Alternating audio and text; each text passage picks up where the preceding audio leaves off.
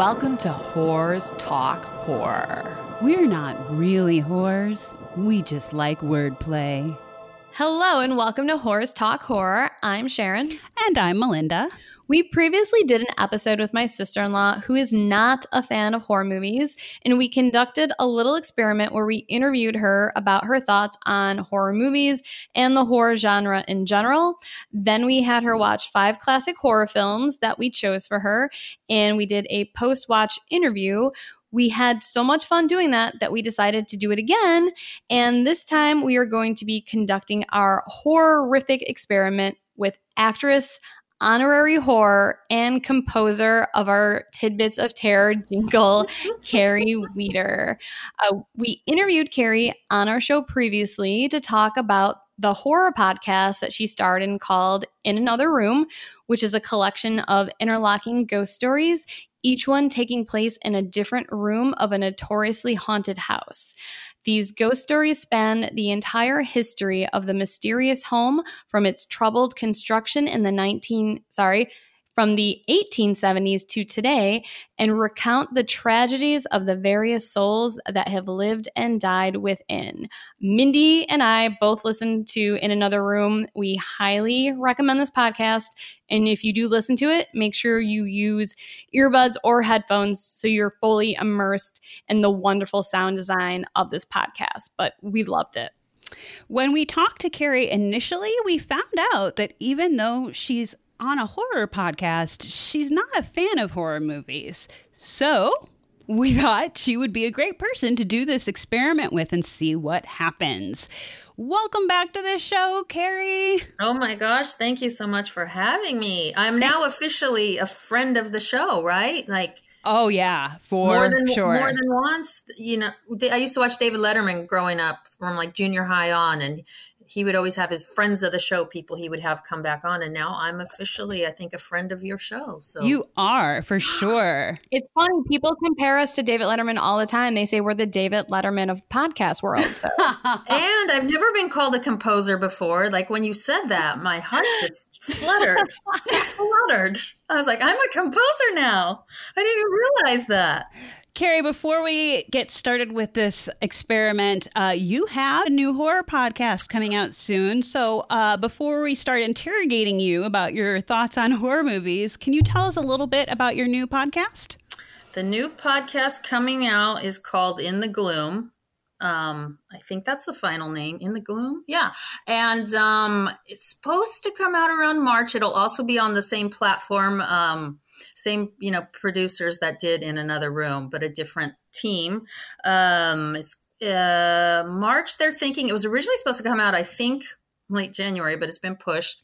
And um i have uh this time i play a, a psychiatrist i believe i'm a psychiatrist and um I don't want to give too much away, but it, it, deals with like a men. I work in a mental facility with troubled teens who have committed horrific um, crimes, and uh, that's all I'm going to say. That's all I'm oh. going to say for now. Yeah, I'm, yeah. I'm intrigued. I'm in. I'll listen.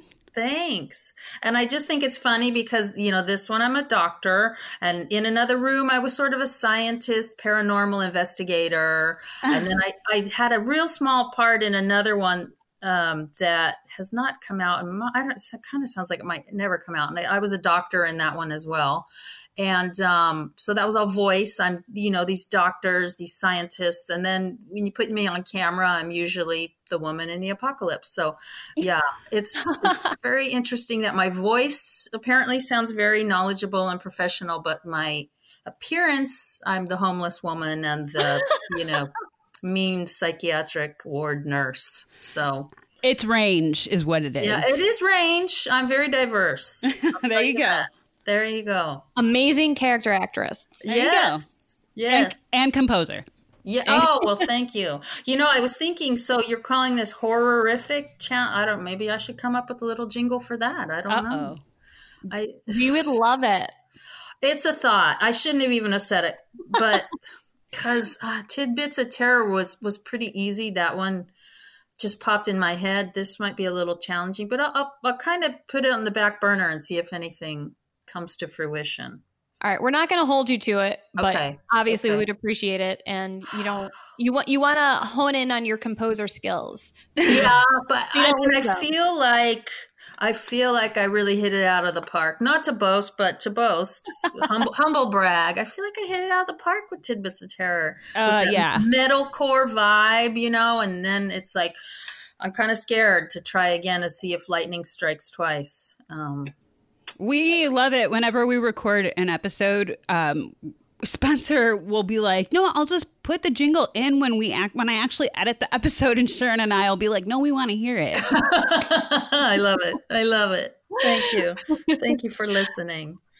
All right. So let's um before we get into the questions, let's just go over the movies that we chose for you. So we mixed it up a little bit from the last horrific experiment that we did. This time you are going to be watching The Haunting from 1963, Night of the Living Dead from 1968, The Thing from 1982, the Exorcist, uh, the original. I did not write the year of that one down, but we all know The Exorcist and the Texas Chainsaw Massacre, which make sure you watch that one last. I cannot stress that enough. Why?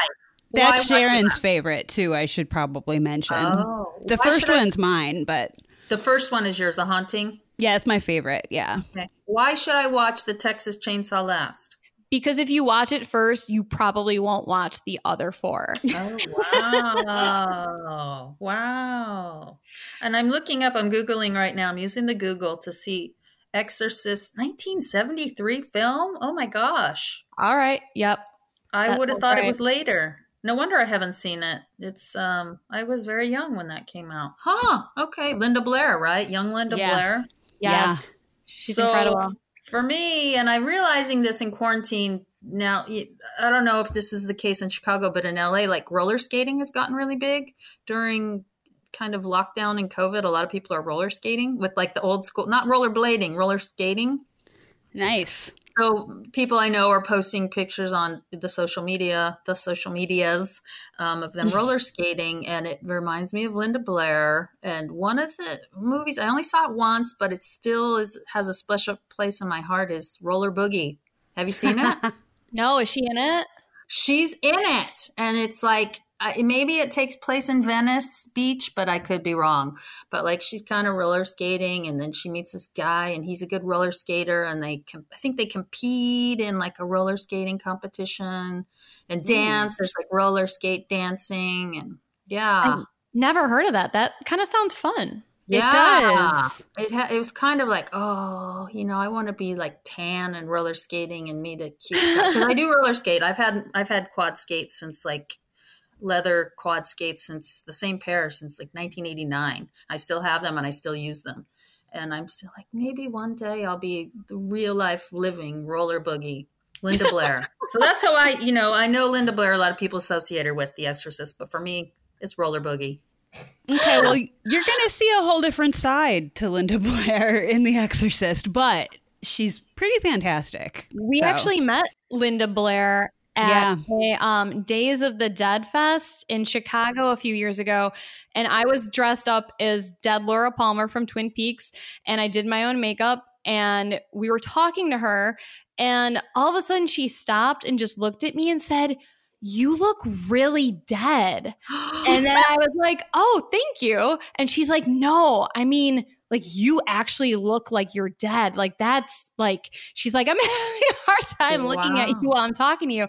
I was like, coming from you, that is like such an amazing compliment because you you were Regan from The Exorcist. Like your makeup in that movie. I mean, talk about looking dead. I was like, wow, thank you so much, Linda Blair. So That's nice. That's high praise. right? Wow. oh my gosh. All right. Are we ready to uh, start the interrogation? I think so. I'm ready. All right. First question Carrie, what is your personal definition of a horror movie? Um, I was thinking about this and I think it's something that that's meant to to scare you, to like cause suspense and all this, but also on a whole other flip side, something that has been very suspenseful for me. I the last few nights I've been watching Bridgerton on Netflix, which is like a period romantic thing, and that is making my heart beat and giving me so much anxiety. And it's so I don't. Uh, so then I'm struggling with what my definition. Uh, it's not meant to scare you, but I'm struggling with what my definition of horror is. Um, I think it is. Uh, you know, oh, because then I think of Get Out, mm-hmm. which, by the way, I wasn't in, but I was in the music video. Did I mention that last time? No. I'm in the music video for Get Out. And I wish that the song had been, it's the theme song. I wish it had been a hit and it was not, alas. But um, yeah. So Get Out wasn't scary. You know what I mean? So I don't I don't have a good definition of horror. And last time I interrogated you two about what your definition I think of horror was and and why you liked horror movies. So um I should have gone back and listened to what you said and then just said the same thing. but well, there's no right or wrong answer. So, yeah. um, approximately how many horror movies would you say you've actually seen in your life? I'm just gonna say twenty seven. I don't know. Okay. Probably not. Probably not that many. And I and I was thinking about it. Like I've seen a lot of parts of horror movies. Yeah. But I've never seen the full thing on a lot of them. Like when free HBO week. Yeah. Back when I was a kid, like Invasion Invasion of the Body Snatchers was always on the one with Donald Sutherland. Yes. And um, so I've seen bits of that. I've seen the footage, you know, kind of pictures, images of Linda Blair um, in The Exorcist, but I've never actually seen it. Um, but there are, I mean, I've seen Jaws, but I saw it once, and that was a million years ago. I probably saw it in the uh, mid 80s. I don't know. Um, Why didn't you watch the full movies? Were these things that like you turned on in the middle of the movie? Yeah. And- Okay. Yeah, I think so. And then my mom probably came in and said, "Turn off the TV." You know what I mean? um, and there's stuff I would love to see, but I don't necessarily want to see it alone. So this is going to be a good challenge for me uh, to watch these movies for you because I'm going to have to do it alone. Um, so maybe I'll have to try watching them in the daytime or something. But um, I actually yeah. told Spencer that that's probably what you would do. yeah, I mean, it's like I don't want to freak myself. I already freaked myself out. I think I told you when I was working on in another room. I always ended up going over the script at night, and that's when I was house sitting in a big old house, not a big house, but an old house, and like. you know, I was like, oh, I'm hearing sounds and I'm scared. So, but now I'm back in my place and there's two people right upstairs. I could just, there's a door I could kick in and get them to save me if I needed to. So, yeah the comfort of living in a condo or an apartment setting is yeah. I think about that all the time. God safety. forbid I have neighbors downstairs. yeah, safety, right? Just a shout away. So would you say that you actively avoid watching scary movies because you don't like them or are they just not your thing? I, I don't dislike them. I like a good scary movie. Um it's just it's just having someone around I would like to have someone around that I can squeeze their knee or their, you know, their hand. Help, you know, someone to watch it with. And I don't always have that. And I don't watch a lot of movies these days. Mm. Like I'm always like, oh, I don't have time for that. And then I'll watch, you know, four episodes in a row of a half hour show. And it's like, well, I obviously could have just watched a film because I just, you know, spent the same amount of time watching a TV show. But I'm more of a TV person these days than a movie person. I love the idea of being scared. I, you know, I, I can't remember if we talked about this last time. I remember seeing um, the movie Signs, the mm. M M Night Shyam. I don't know how to say Shyamalan or Shyamalama Ding Dong, as I like to say. Shyamalan. Yeah, when I saw Signs, I remember seeing that in the theater, and I screamed a few times. and and then like when I left the theater, like people were looking at me, they knew I was the screamer, and I was like, oh, I think the things that they showed were actually had to have been in the TV commercial or something, and other people had seen them because I don't have TV, so I had never seen those parts, and you know. But yeah, I love being scared. I do, uh, as long as there's other people around to help me not be as scared afterwards. So, well, seeing a movie in a theater is always just so much fun, like a, a, horror movie in a theater, because I love seeing everyone else's reactions. And I've screamed in theaters before, um, so don't be embarrassed. And Good. Signs definitely had a couple very jump worthy scenes. Yeah. So when the little guy scurried across like that, I was just like, what the hell was it? Yeah, I screamed. So the scene where they're looking under the door and he yes. has like the knife that he's trying to look at the reflection. Uh, that one made me jump. That, yeah. that was scary. Oof. Oof. Well, and I al- I try not to watch trailers for that very reason because I just want to go in cold. So Yeah. I don't Yeah. want the scares. I don't want to know what's coming. I want to get scared. So Yeah, and it's like with comedies too. Like you don't want to see the trailer because then the sometimes the best jokes are in the trailer, and then you're watching the movie, and it's like, well, I already knew that joke was coming. So right, exactly. Exactly. I think we should ban trailers. We I should. agree. I yeah, totally. our government isn't busy enough dealing with anything right now, so this is something they could do: ban movie trailers. There right? you go. Ban What- showing scenes from movies. If you had to choose, what do you think the scariest movie you've ever seen was and why?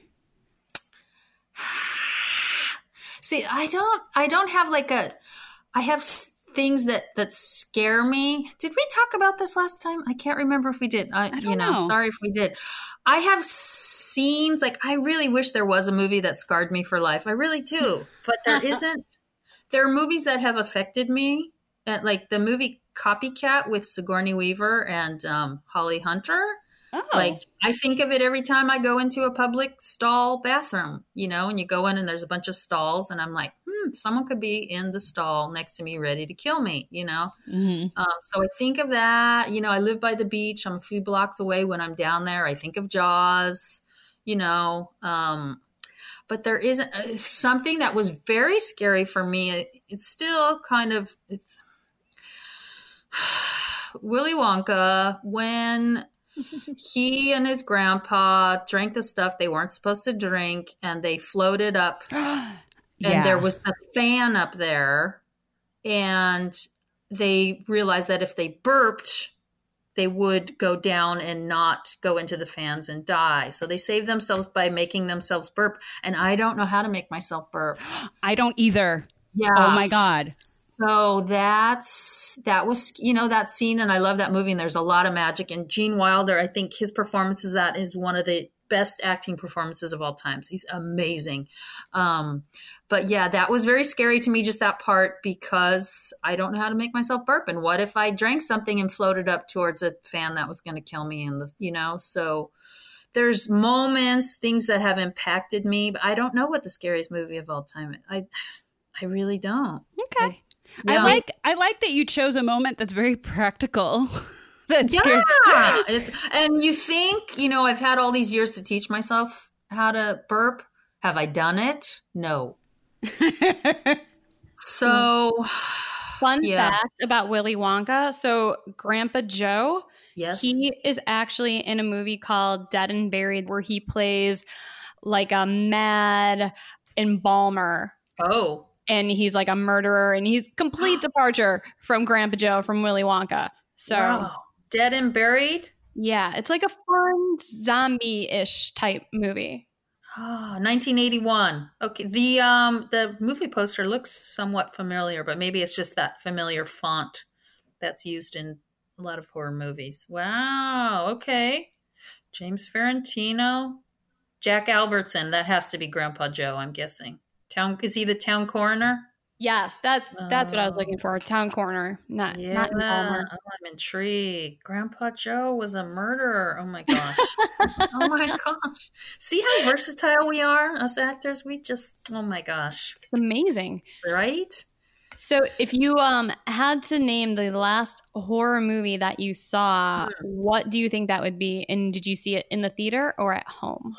I recently watched the new Invisible Man Oh. with um, Elisabeth, and I'm blanking on her last name, and she's such an amazing actress. Moss. Elisabeth Moss. Elisabeth Moss. Yes. I saw that one and I'd heard great things about it. I watched it at home. This was just like maybe two months ago. Mhm. It didn't land for me. It didn't. I wanted to be more scared. And see, and now again, this is why I'm confused about what horror is. I mean, that was considered a horror film, right? Like a scary movie. Yeah, it. I I kind of felt the same way. I thought it was a bit long, um, but I I thought the general concept was really scary. Like if there was somebody that was a crazy stalker that had access to that kind of technology, like the thought scared Yes. me. And the beginning, it was very scary when she was like escaping that house Yeah. with her boyfriend. That was scary, but then I felt like it didn't live up to that. I don't know. And and the the guy who played the brother, I love. He's in my one of my favorite TV shows, Patriot. He's the lead, and he's amazing. Um, but yeah, it it didn't land for me. And I also I watched I watched Jim Jarmusch's um, zombie movie. oh Um, yeah. Which was supposed to be funny anyway. Yeah. You know, more funny than scary, but that one didn't land for me either. And I love his movies. Uh, not all of them. I didn't. Dead Man wasn't, but some of his I just think are masterpieces. Um, but yeah, so I've had a few disappointments lately. So I'm hoping these um, charge me up on the horror. Watching these films for you for your challenge just gets me going. Well, if you had to choose, which kind of scary movie would you rather watch? One about ghosts and the paranormal, a slasher film, a monster movie about vampires or werewolves, or maybe a psychological horror movie? Um, ghosts are scary. Well, you know, okay, here's a movie that was scary for me. And I was it 28 days and 28 days later? Was that the Oh, one with yeah. Cillian Murphy? Yes. 28 days later and then 28 weeks later. Okay. That one stick stuck in my brain. And we might have talked about this last time. How many times? uh, Okay, there's, here's the drinking game for this episode. Every time I say we might have talked about this last time, I take a drink, drink, mofos. Um, what was so scary about that was the fast zombies. Yes. I Yeah. agree. I mean, zombies are scary, but fast zombies, oh my God. You know, because zombies are lumbering, and you're like, well, if there's just one, like the thing can barely walk, you know what I mean? I Mhm. can get away from it. If there's, you know, you see this on The Walking Dead. If there's several of them, then it gets dangerous because they can knock you over, and you know, whatever. But fast running zombies, that was terrifying. Terrifying. Yeah. Agreed. Terrifying. And then them scavenging, I think about them now with COVID and you know, like when the when the supermarkets were bare and all that, you know, it was, I think of that movie too because I remember them going into a, a grocery store and finding some things and then they like would have the drink sugar and then they would crash. They weren't used to sugar and yeah. Crash like their metabolism, their body energy would crash. Yeah. So yeah, that So one's the ans- say again. I was to say, is the answer to your question then you would prefer like a monster movie or a zombie type movie? Yeah. Ghosts are good. I like ghosts too. I like creepy. Um yeah. Yeah, I think so. Yeah, to be scared by those monsters. I, I was more under the impression that you just had more of an aversion to horror movies. So you're more, you're open to it. You just haven't exposed yourself to a I'm- lot. I'm horror curious, I'll say. yeah, I'm open. I'm open. Mindy, write that down. That's going to be our uh, first t-shirt. Horror, Horror curious. Curious. Awesome. Okay. So what Oh, about like blood and guts and gore? Do you like movies Mm. that have gratuitous violence or gore, or is that like a big turnoff? No, not so much. That's not my thing. Not so much. And I've done some stuff like I've been maimed big time, big time maimed, but it's not really out in the public domain. Um, I worked with this artist, Paul McCarthy. I've worked with him for several years, and uh, they did a thing. Uh, so the guy who won um, Kazuhiro, he's won the Oscar two years in a row for the last I don't think it was two years in a row. Maybe it was two out of the last three years. I'll say it that way. Um, he does prosthetics. He did Gary Oldman in the the Winston Churchill movie, and he did um, Bombshell with uh, Nicole Kidman and Charlize Theron. So he won. He does he does prosthetics and body life casting. Um, he did my whole body, and like um, Paul wanted it to look as realistic as possible when I was being maimed and. Yeah, and somebody told me like I didn't go watch. I was on set when they were maiming me, but I didn't go watch. And like I knew a lot of the crew. We'd worked together off and on for you know at that point a couple of years, and a lot of them were like, "Carrie, that I'm glad you didn't watch that. It was really hard to watch." And um, they, somebody told me they'd never seen so many canisters of blood as uh, that they used for my prosthetic in all their years of working in the Whoa. industry. So yeah, I have I've yeah it's i i appreciate the work that goes into it i you know i've seen now and had to have like a fake neck put on to have my neck slit and you know all that stuff Whoa, what were Yeah. you filming? it was this art project ongoing crazy opus um for for paul mccarthy and he's his stuff is like hyper violent and hypersexual and it's kind of it's it's a com it's funny because people you know it's he does think about why he's doing it and it's it is a commentary on the slasher and on the sexualized films but it's taken to the extreme and so people you know just think he's just trying to do it for to jerk off kind of a thing. Mm-hmm. But it's like you know to me my takeaway from it is is that like maiming somebody should be hard to watch. You know what i mean? Raping somebody should be hard to watch and and in a, a lot, a lot of the mainstream even tv shows and films it's not it, you know people enjoy it and are cheering and all that so um so it is a whole different take on it but he gets you know put down for that but he's commenting on you know the stuff that people do every day for entertainment so Interesting. I'm gonna have to check out his work. I've Yeah. not heard of him. oh yeah it's whew, it's I always thought it'd be fun to be in a horror movie and get to play a scene that's like very bloody or gory and have a lot of prosthetics on you. Was there any part of it that, I mean, besides the fact, like the subject matter that you were filming, was there any fun in the actual, like, um, messiness of it? You know, kind of like making mud pies when you're a kid, just like sitting down and dirty? That's funny. I never thought of it that way. I don't know. It's it can be technical. I remember doing something where I was slitting somebody's throat and like she had a like a pipe piping kind of thing connected to it and like I had to kneel a certain way and so that the piping thing didn't get kinked and the blood could flow through and you know what I mean? It's a lot of and it's a lot of times where you're doing this thing and it's crazy and there's all this, you know, heavy breathing and movement and craziness and then the blood doesn't you know, there's air in the tube and the blood doesn't come out, and then you have to do it again. So, uh, is it fun? I guess it could be fun, but like, uh, I gotta go take a shower now. You know, I don't know. It's crazy. It's a little nutty. It's different.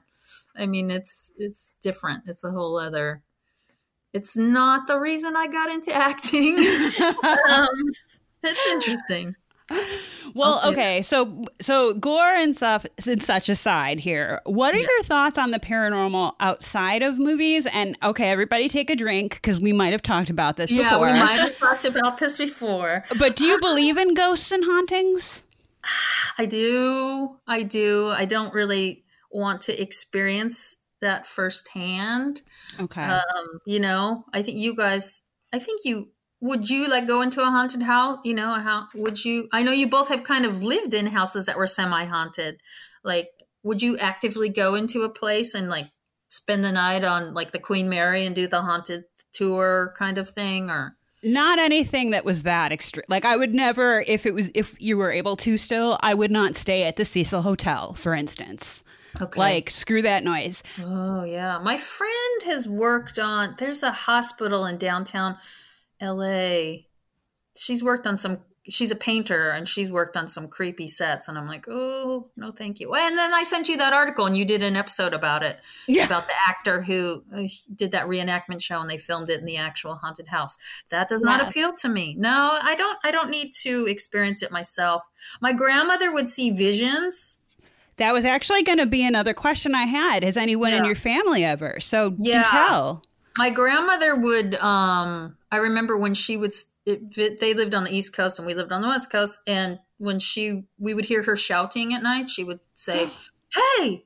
And somebody had told her years ago because she would wake up and see like um, energy outline of an of a person, kind of like an energetic imprint of somebody wa- running across. I don't know if they're running or walking across the room, but somebody years ago told her to shout at, at what she was seeing, and so sh it was not uncommon for her during the night to hear her saying "Hey," you know. Um, so yeah, she would do that, and she. I remember her telling me some stories, and I wish I had written them down because I don't remember them. But something about sometimes she would wake up in bed and feel like she was floating, and then open her eyes and she was in bed.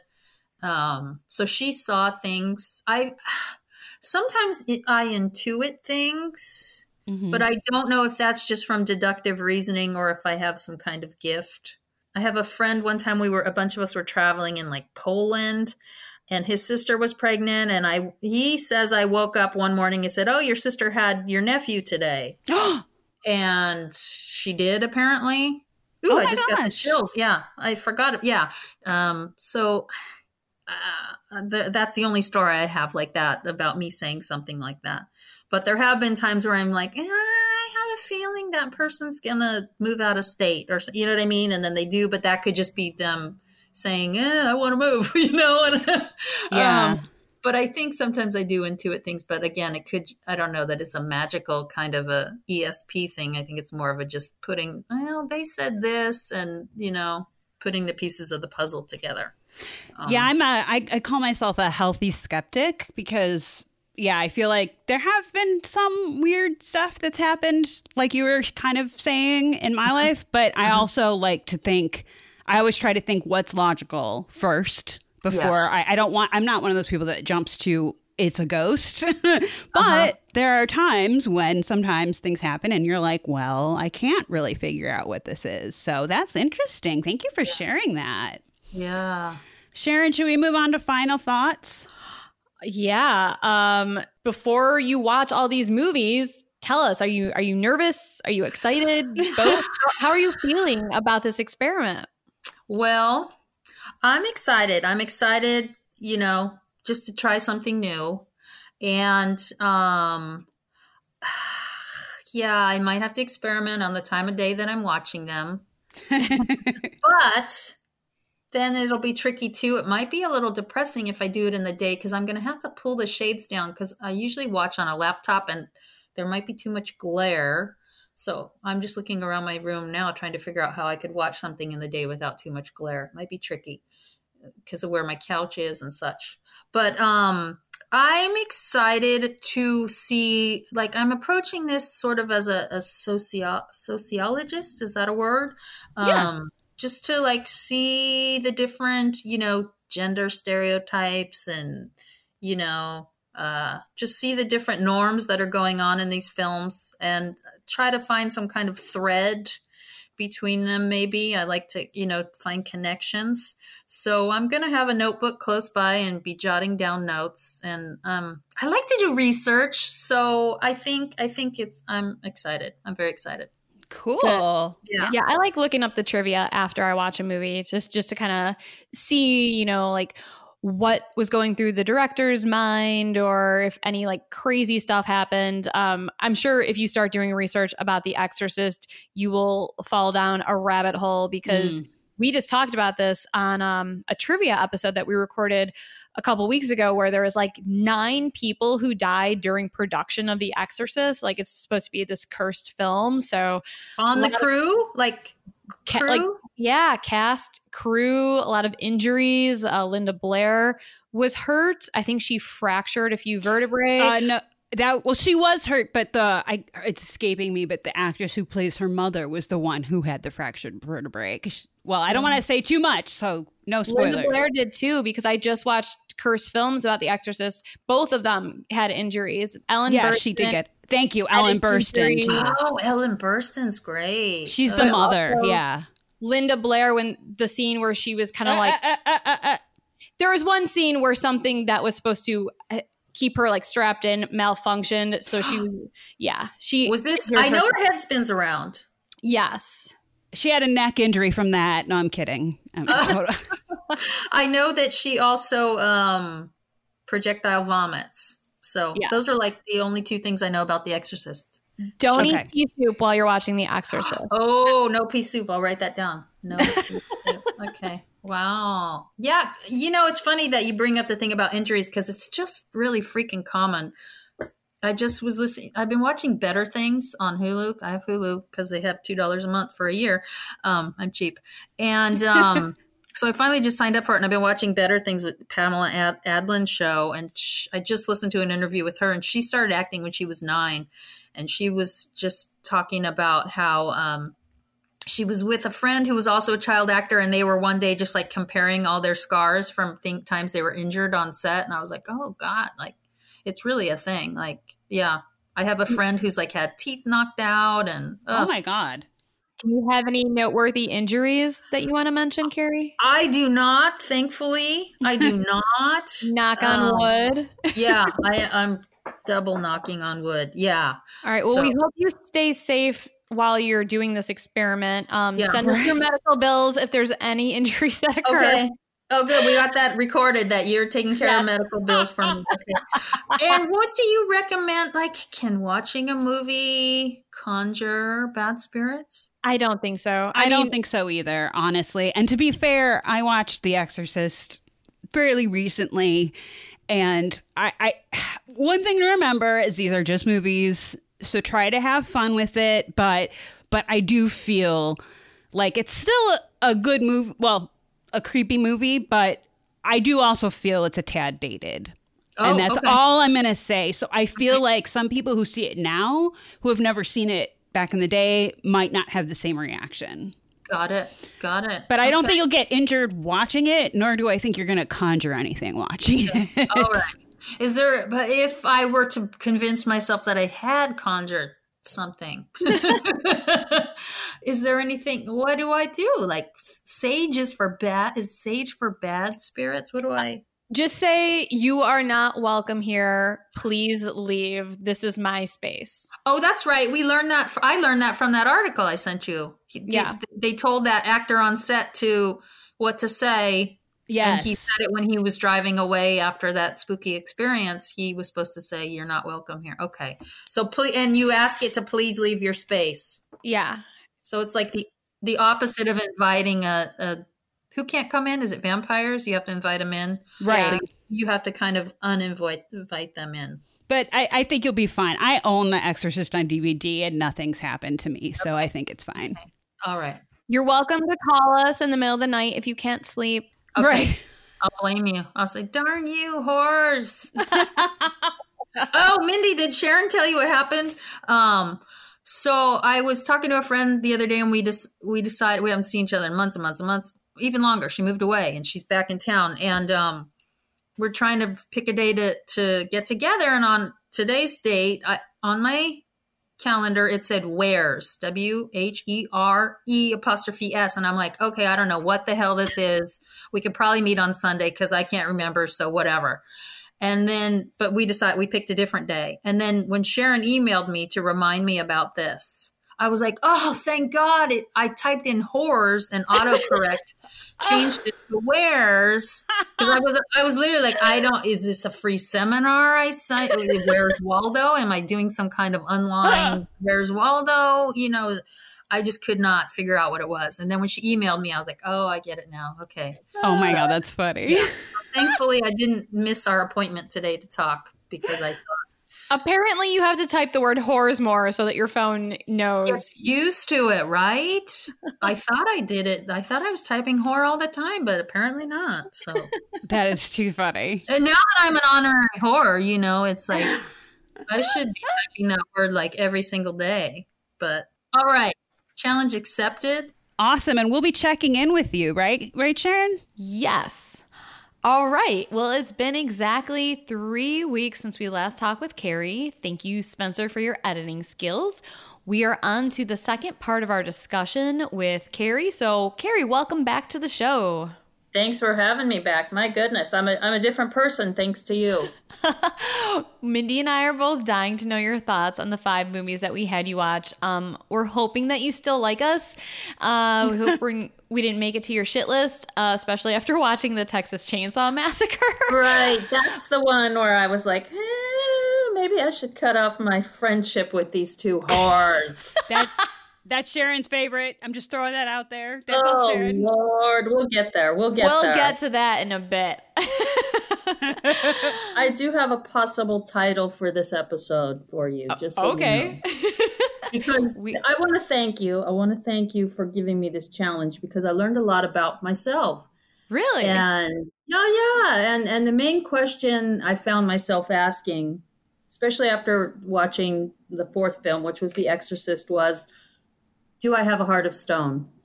So Oh, I can't wait to dig into this. I know, right? and and so that could be a possible episode title, Does Carrie Weeder Have a Heart of Stone? Um, and, and before we go on, I also want to say we kind of made it into a drinking game last time where, see, when I mentioned the last time I was on your show, where people are supposed to drink because I kept doing that. And also, maybe if we say spoiler alert, people should drink. Um, just a thought, just to have this be a full fledged drinking game where I'm just gonna say uh, spoiler alert now for the whole show because these movies have been out. Let's see, we're starting with a movie from 1963, and then uh, we're going to the most recent movie, 1982. So if you haven't seen these yet, it's too bad. So, Yeah, so spoiler yeah. alert for the whole show means you have to chug your drink right now. Just chug yeah, it. just chug through the that whole drink. episode. Yeah. there, okay. I chugged mine. Just kidding.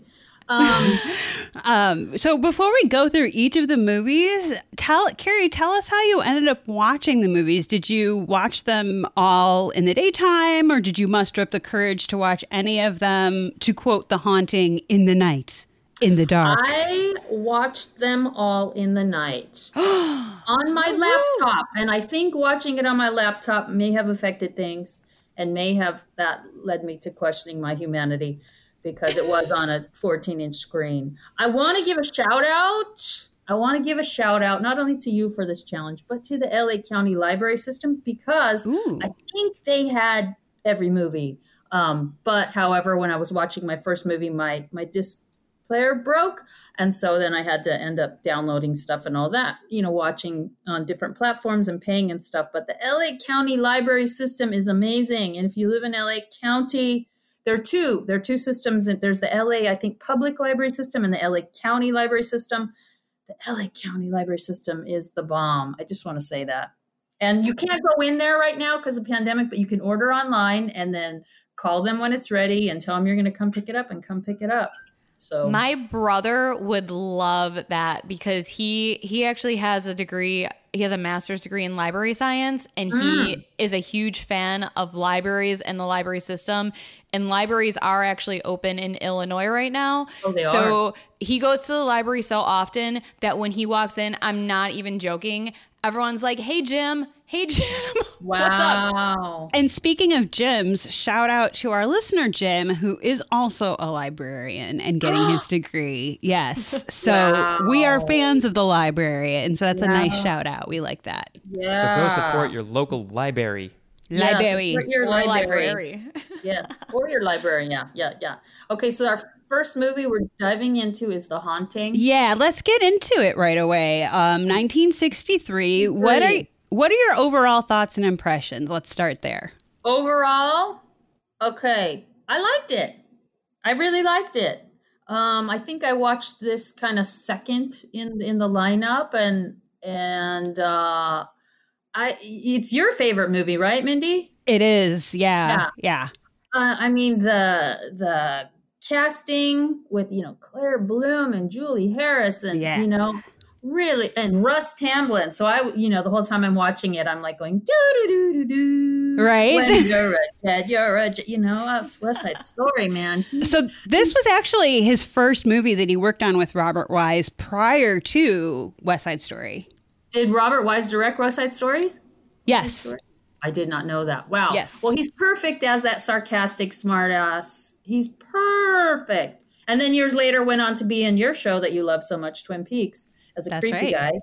But um, yeah, I was just like he and they were. I thought it was perfectly, perfectly cast with the charming guy. I had to write his name down, Richard Johnson Yes. so charming. And I just was reading, he was originally considered to play James Bond, and either he allegedly turned the role down because he didn't want to do a series of films or whatever. But um, he was great. I want to talk about the creepiness factor with him. Was he a lech? Let's talk about that. Ooh. Um, Yeah. Julie Harris, perfect as like, she's always great as like the naive girl, but then she got a little sassy with the guy when she wanted to come in the gate, and I love that. Um, she Claire Bloom is like that snooty. Oh my god, perfect, perfect, perfect. So, are you familiar with because this movie is built is based off of the novel The Haunting of Hill House by Shirley Jackson. Are you familiar with Shirley Jackson's work at all? I've heard her name. The Lottery is the short story that everybody knows by her. Okay, yeah, yeah, yeah. Okay, yes. That's the only one I know. I haven't read any of her longer novels, but I have heard her name countless times, and she should be on my list of people to read. She's So- fantastic. I will say that while they adapted some stuff um, from the novel to the screen, because obviously can't make a perfect adaptation for any book to to screen, really, but like No. they really, really preserved her voice and her tone and vision in this movie, um, which is part of why I like it. Did you catch anything interesting about Claire Bloom's character, uh, Theo, other than the fact that she was kind of a badass? And I love, I'm a huge fan of her as an actress. Huh. Um, Not a don't trick question. Mm, interesting. I mean, I just thought she was so well cast, and and then I was uh, going through my head like she was married to a famous author. Who was it? Philip Roth, I think. Blah blah blah. And there was a biography where stuff was revealed, but I didn't read it. But no, I don't know. Help, Well- help me out. Fun fact: in the novel, it's a little, it's it. It's a little bit more explicit, um, but she her character is actually a lesbian, which is not Okay. Yeah, I thought you were going there. Yeah, I thought you were going there. I was like, oh, okay. and it was a big deal, like at, in Oh. 1963. You know, Wow. Okay, I could see that. Yeah, and she seemed sort of impervious to the doctor's charm, so now that makes sense. Okay. So you talked about creepy. Um, I do feel like this is one of the most influential horror movies that no one knows about because it doesn't have like the name recognition of Psycho or Halloween, but it's also hailed as an inspiration. Um, Wise used for the time really inventive camera angles, use of shadow, sounds, angles, that kind of thing. So, what stood out to you, be it a scene, an image, like what stood out to you as memorable based on a technical thing like sight, sound, or just I like this. I like this scene. the pounding on the door when you first hear that that you know their first creepy moment i think kind of is when they're in bed and then they hear the pounding and that was scary i was like this is scary like my heart is pounding um you know and it was just a sound thing and i was like whoever designed that sound that was an amazing technique um something else that hit me the very beginning um i didn't realize that in another room the podcast that i'm in is the beginning is taken exactly from this. With, uh, I mean, I wrote down, wait a minute, this starts like in another room where, you know, and it has the whole question is a house born bad? And it has the carriage coming and the wife and daughter in it. You know, I was like, this is the same. I had no idea. I had no idea that they took it from that. So that to me was like, Ooh, you know, That's awesome. now I can cite a source. I didn't I didn't know that that's what it's from. Um yeah, the just the set decorations. Oh my god, how ornate everything was. Like I felt like I was in that house.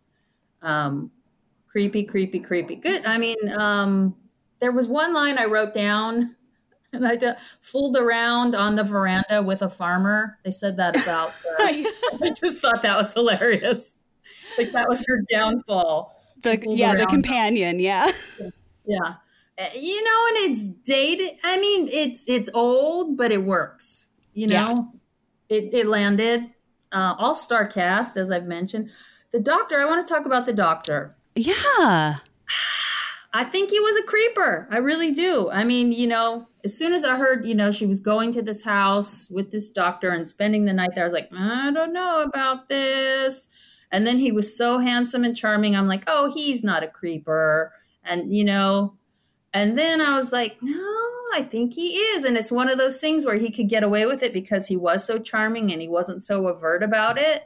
But I think he totally would have crept into Julie Harris's room at some point um, if his wife hadn't shown up. Spoiler alert, drink, drink, drink. Yeah. So, um, Ooh, I've never heard that interpretation or thought about that before. but like when they're having breakfast and he's like, oh, your hair looks pretty. And he said it as a compliment, but I was like, a married man sleeping in a house with two women, you know, should not be saying that. I don't know. which that old lady, Mrs. Sannerson, uh, Russ Tamblyn's aunt in the movie, she at the very beginning says that to him. Yes. Like, oh, you're going to be in this house with these people. You know. Yes. Interesting. See, I always read that as him just being nice and friendly. And there's a moment where she does eleanor does say something to him and he takes like a, tur- a sterner voice with her like eleanor and then something supernatural happens and it grabs his attention Uh-huh. so i always thought like he was trying to be nice but then he started to realize that that's not how she saw it but didn't have the chance to cut that off but i I'm could be wrong Suspicious. I'm a little more suspicious. Interesting Hmm. Like you know, I don't know. That's just me. Maybe I'm, maybe I'm warped. But so yeah. So my overall impression is I wrote this down at the end. I dug it. I dug Nice. it. I was there. I dug it. Yeah. Well, I wanted to let you know um, before we move on to the next movie, a little fun fact. Since you had sent us that article, Carrie, about that reenactment actor who had to act in an actual haunted location, uh, you might be interested to know that. Um, the exterior and some of the interior shots of Hill House were actually filmed at a real mansion in England called Ettington Park.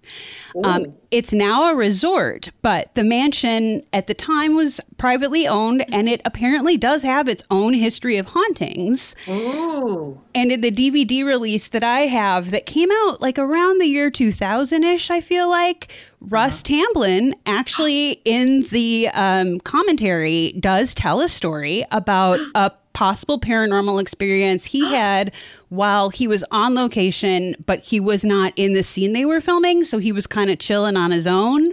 Sure. Yeah, and uh, had something strange happened, and he he doesn't know how to explain it or whatever. He just knows it creeped him out, and he never bothered going off by himself again. Wow. I got the chills. Whoa. I can The- see that. I didn't realize that was England. But Yeah, I remember thinking, like, where could this house be? But wow, okay. Hmm. and then they did. I mean, like a lot of the interior stuff, obviously with like the house falling down and the door and all that stuff. That was all done on a set. Then back, Sure. you know, but Pinewood Studios or something, one of those old places back in the day. Yeah, wow. Yeah, if you Google it or I can send you a link, like it's really trippy to see the house in person because you can see online, you know, like the actual mansion. Like I said, it's it's now a resort. Sharon and I would love to stay there someday when Uh-huh. we would. can do that kind of thing. Would you be interested in staying in an old haunted mansion that was Hill House? No, no, that's my short answer. And my long answer, no. No, thank you. No, thank you. There, I have good manners. Couldn't hurt to ask. No. Not Yay. even for a free trip to England? Come on.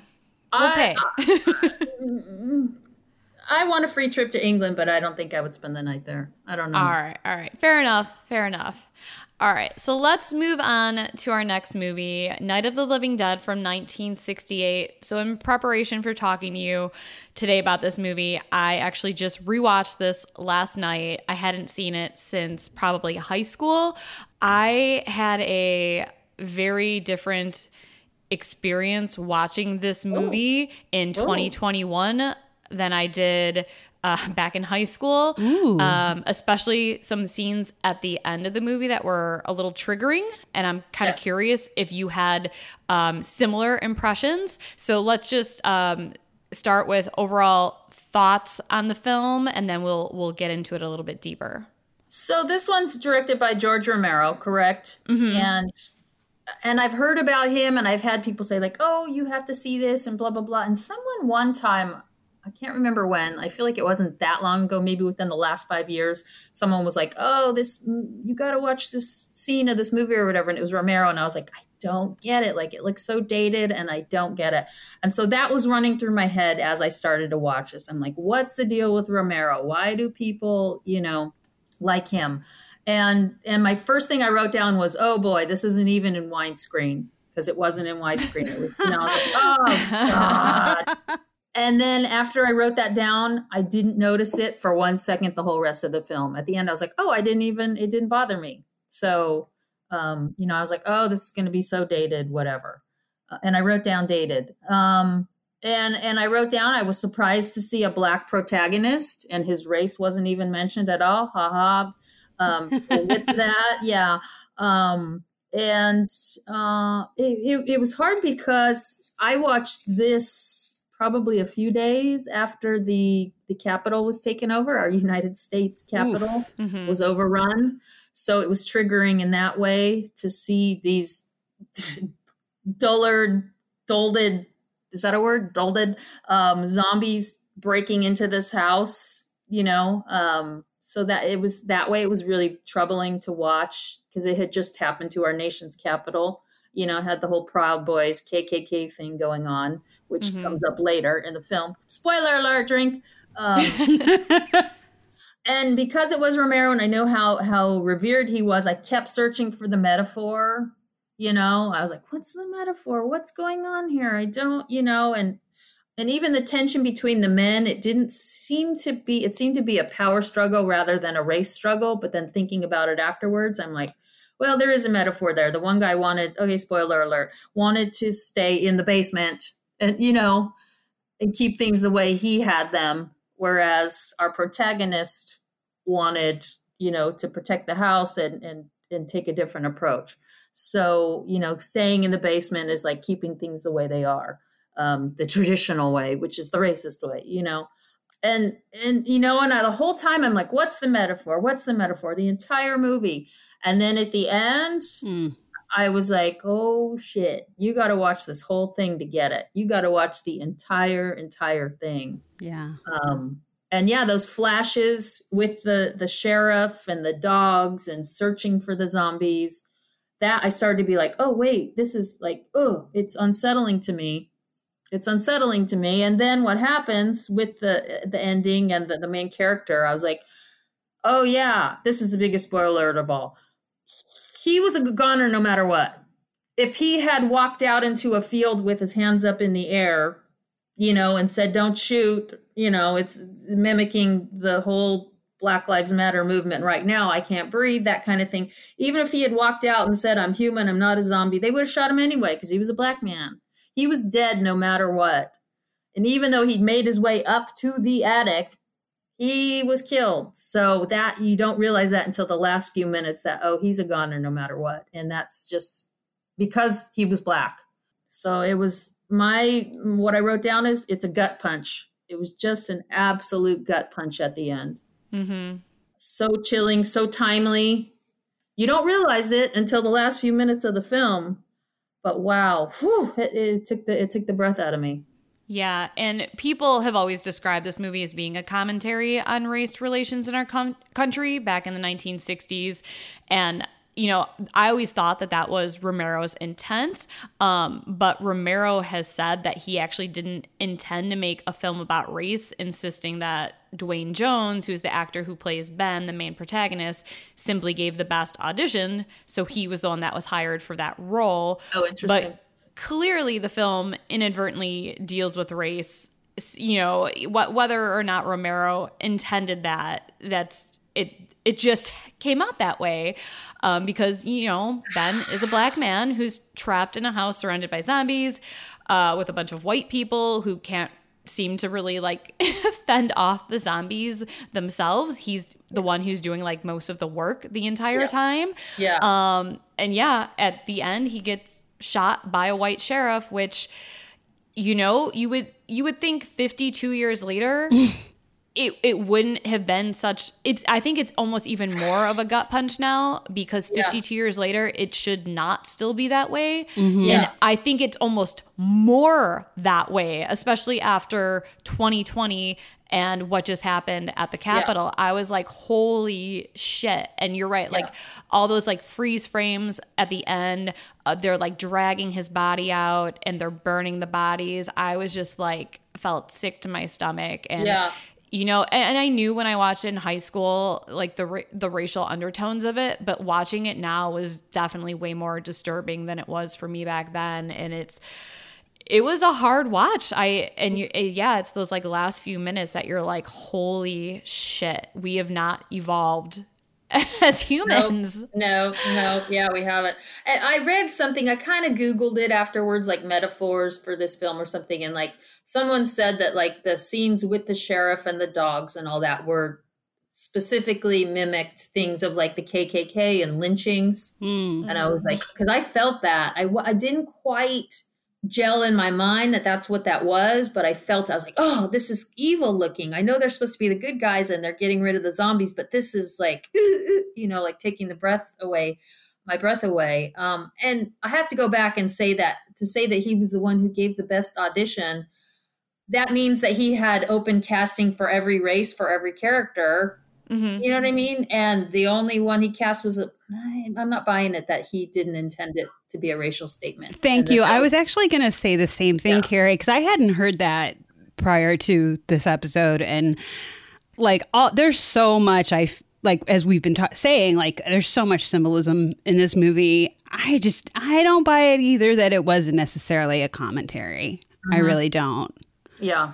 I don't know his other films, but I'm assuming that they had messages as well like that and undertones like that as well. So if there was a white character there, I feel like there wouldn't have really been a point to make the movie, Mm-hmm. except to say that good doesn't always triumph over evil. I don't, you know what I mean? Like, Yeah. um, Um, on a, a little bit of a, a lighter note before we move on, um, I just thought this little bit of trivia was kind of great. So George Romero originally wanted to cast Betty Aberlin of Mr. Rogers' Neighborhood um, as Barbara, and Fred Rogers, Mr. Rogers, like put his foot down and would not allow her to do the film.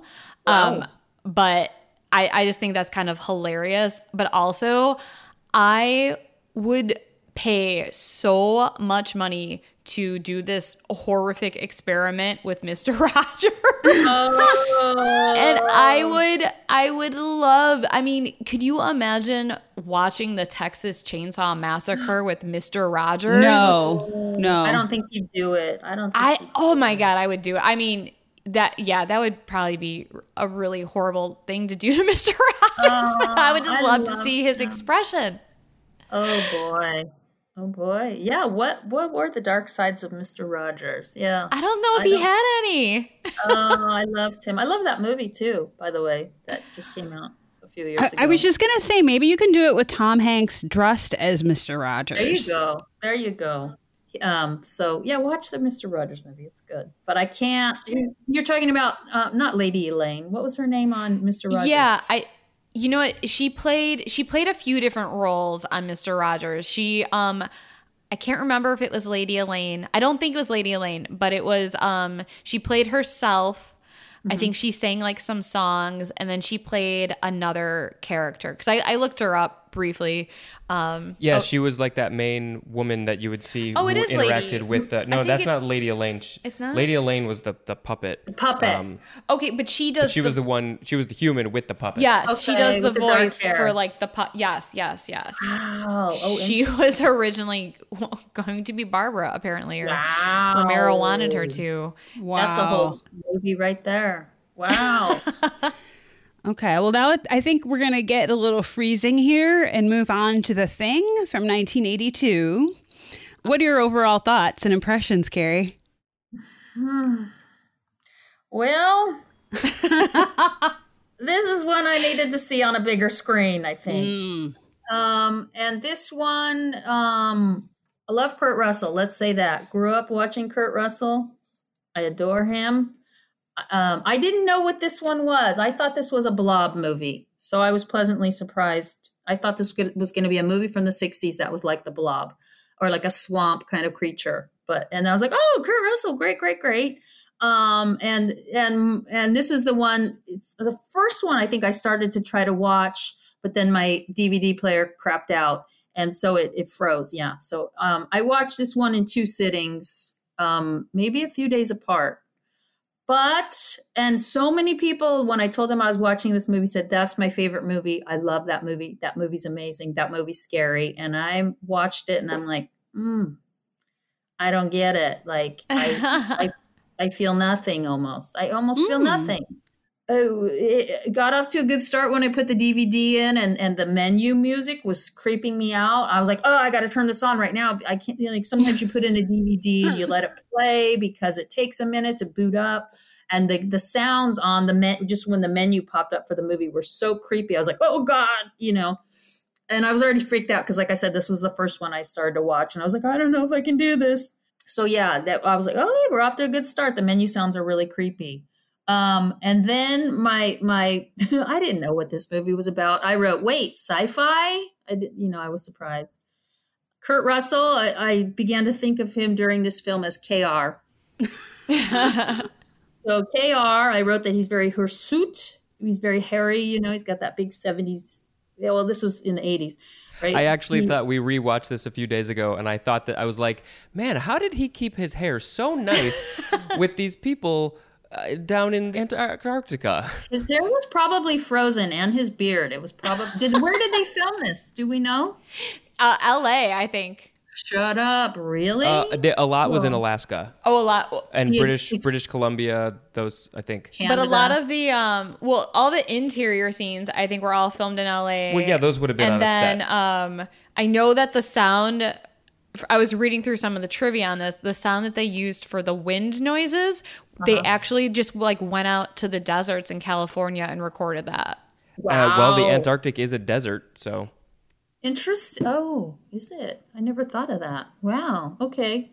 Um, so yeah, and then I also had the thought about KR that um, I think I think people that know him because somebody recently put this on Twitter. They said something like, "I think even Michael J. Fox's wife calls him Michael J. Fox." And during this movie, during this movie, I had the thought. I think that people who know Kurt Russell call him Kurt Russell. You don't just call him Kurt. You call him Kurt Russell. Well, now I call him KR. I feel like we're we're in we're in. I have a special lease to be able to call him KR. So, um, okay, all star cast. Wow, every seventies, eighties, nineties actor that I've seen in a drama was in this movie. I think, and some surprises really casting wise. Um, very filmic movie you know, it was very well shot, the exterior stuff. Um, I wrote down, it's definitely a thing in quotes. I don't know. Very know what that nice. Very Yeah. nice. Um, Wilford Brimley, no mustache. Unrecognizable without the mustache. Unrecognizable except for the voice. I thought he was born with a mustache. I'd never seen him with that one. I know. Same. right? And and uh I forgot what I was gonna say. Uh Wilford Brimley. Okay, we'll come back to whatever I was gonna say. Uh Richard Dysart, whom I knew from uh, uh LA Law, you know, back in the 80s. That was a big show. Even though I was young, you know, like LA Law was like this huge show. And he was on that playing Leland, you know, he always wore a suit and a tie and he spoke very properly. In this movie, he's the doctor. He had a nose ring even on my tiny screen. I'm, i kept like rewinding going is he wearing a nose ring? Like what? What? And it was a hoop and i was just like and this sent me down a little bit of a, a wormhole not much but started to do research. So then i had to like type in i first i typed in was he wearing a nose ring? And you know a bunch of like reddit threads popped up and people said yes indeed he was wearing a nose ring. And then i found out that uh, that like I didn't know this. Like white Americans in like the 60s wore nose rings. And I was like, I had no idea. I thought that trend started for white people wearing nose rings like in the 80s, 90s kind of a thing. But um, I think a lot of people during the hippie days went to India and the people had nose rings and then they came back and, and then this nose ring trend went on in the 60s. But I don't ever remember seeing any any white people wearing nose rings from the 60s and the hippie dippy days. So that just to learn that history was interesting. And it kind of told us something about his character, you know, that he'd probably been a hippie. So fascinating. Um, my I had a recurring thought throughout the film. I wrote down main thought is KR wearing guy liner? I really- yes, I thought that too. I was like, his Yeah. eyes are so pretty. Yeah, I think he was wearing guy liner in some scenes. Um, but this movie made me realize that how many dramas I watched as a kid because these were all mostly dramatic actors. Mhm. Um, and I was like, oh, that's the guy from Logan Run, and that's it. And I was like, damn, like you know, my dad. I must have sat with my dad and watched like on the VHS tapes dramas and TV shows and movies because these, you know, again and again and again, I saw these different actors that I recognized. And I was like, I must have watched a lot of drama as a kid, and I wasn't even aware of that. So that was interesting. But overall, my impression of this film is it didn't land. It didn't land for me. I was never scared. Hmm. Um, the effects, those, you know, like when he's doing the autopsy, amazing. And, you know, having been on film sets and where people are doing special effects and having to build things and, you know, amazing when he, you know, the actual things that they built and how they had to move and react. And that must have taken so much work. And they did a really good job on that. And seeing that on the big screen probably was very impactful Mm. but it, I, I don't think I was scared once through this movie.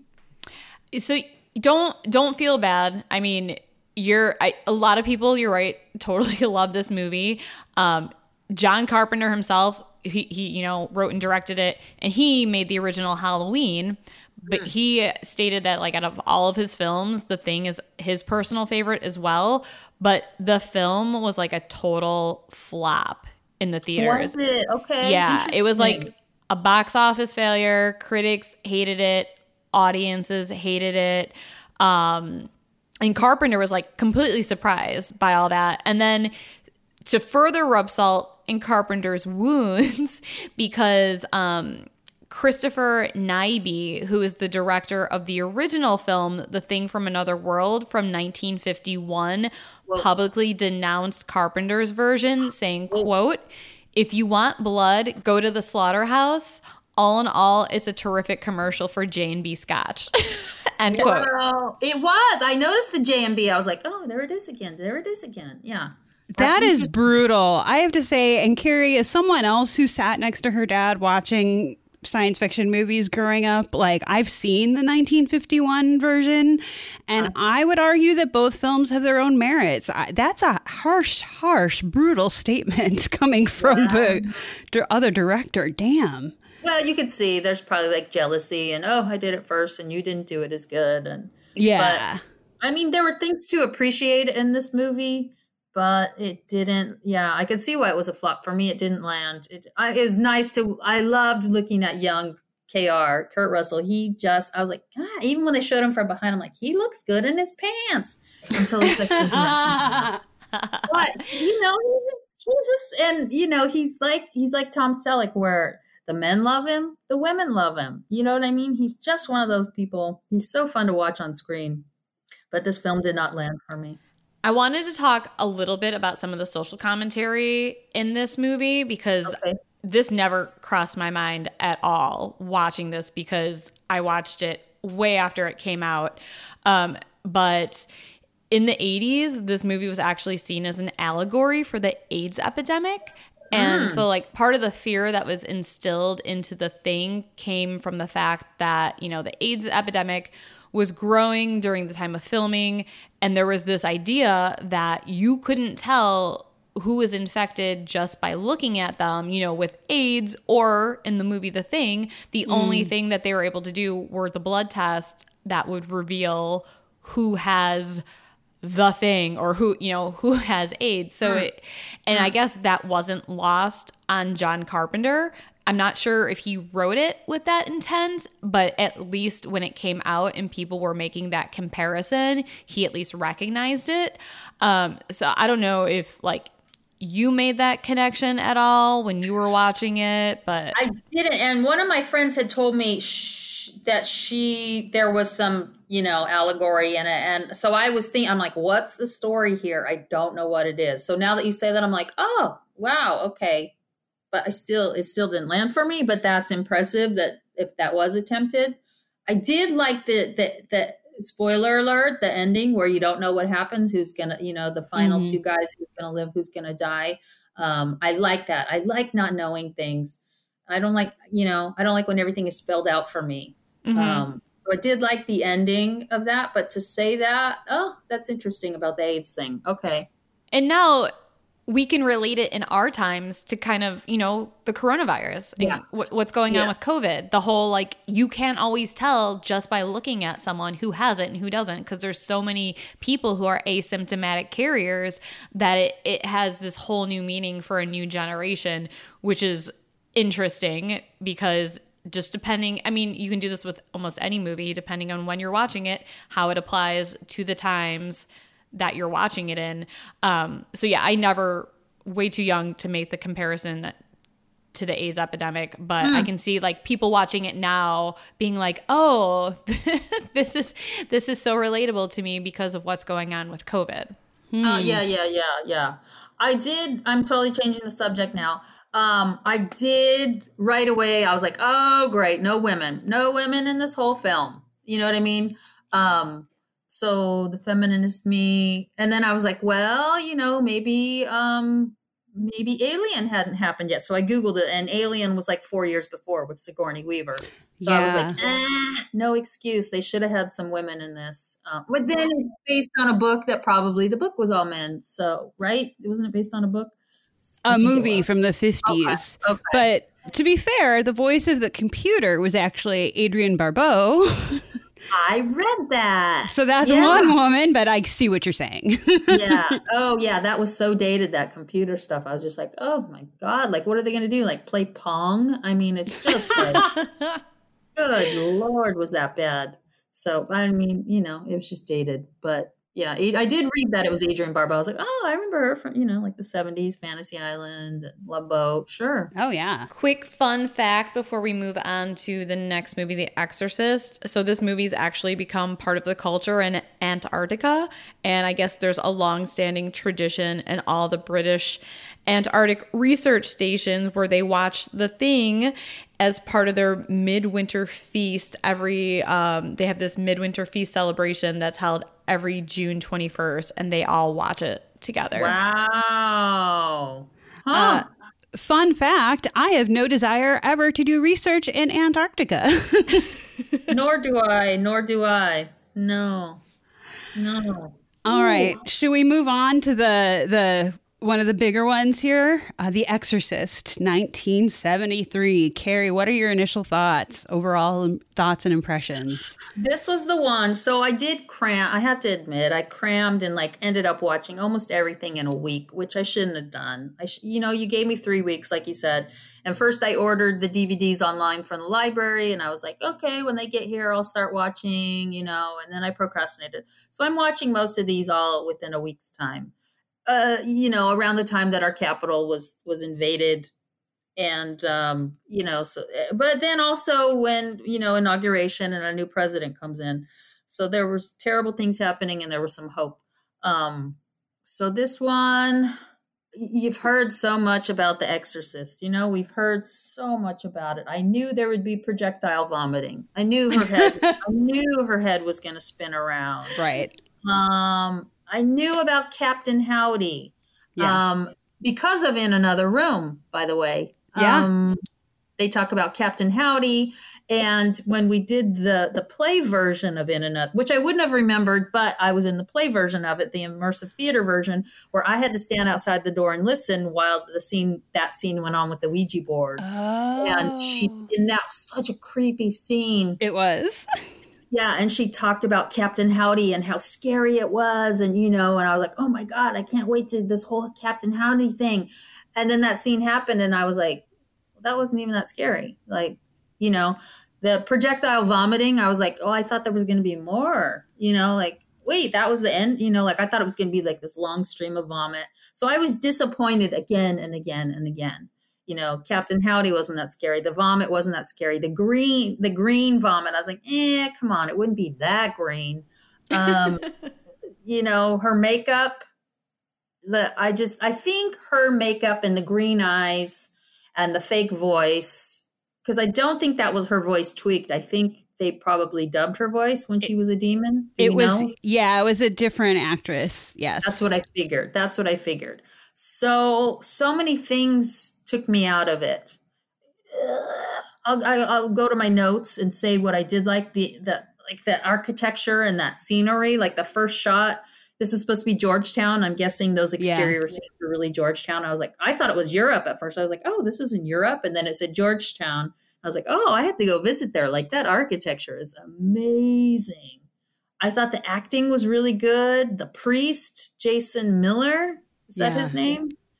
And his whole story of he, you know, he's a Pulitzer Prize winning playwright.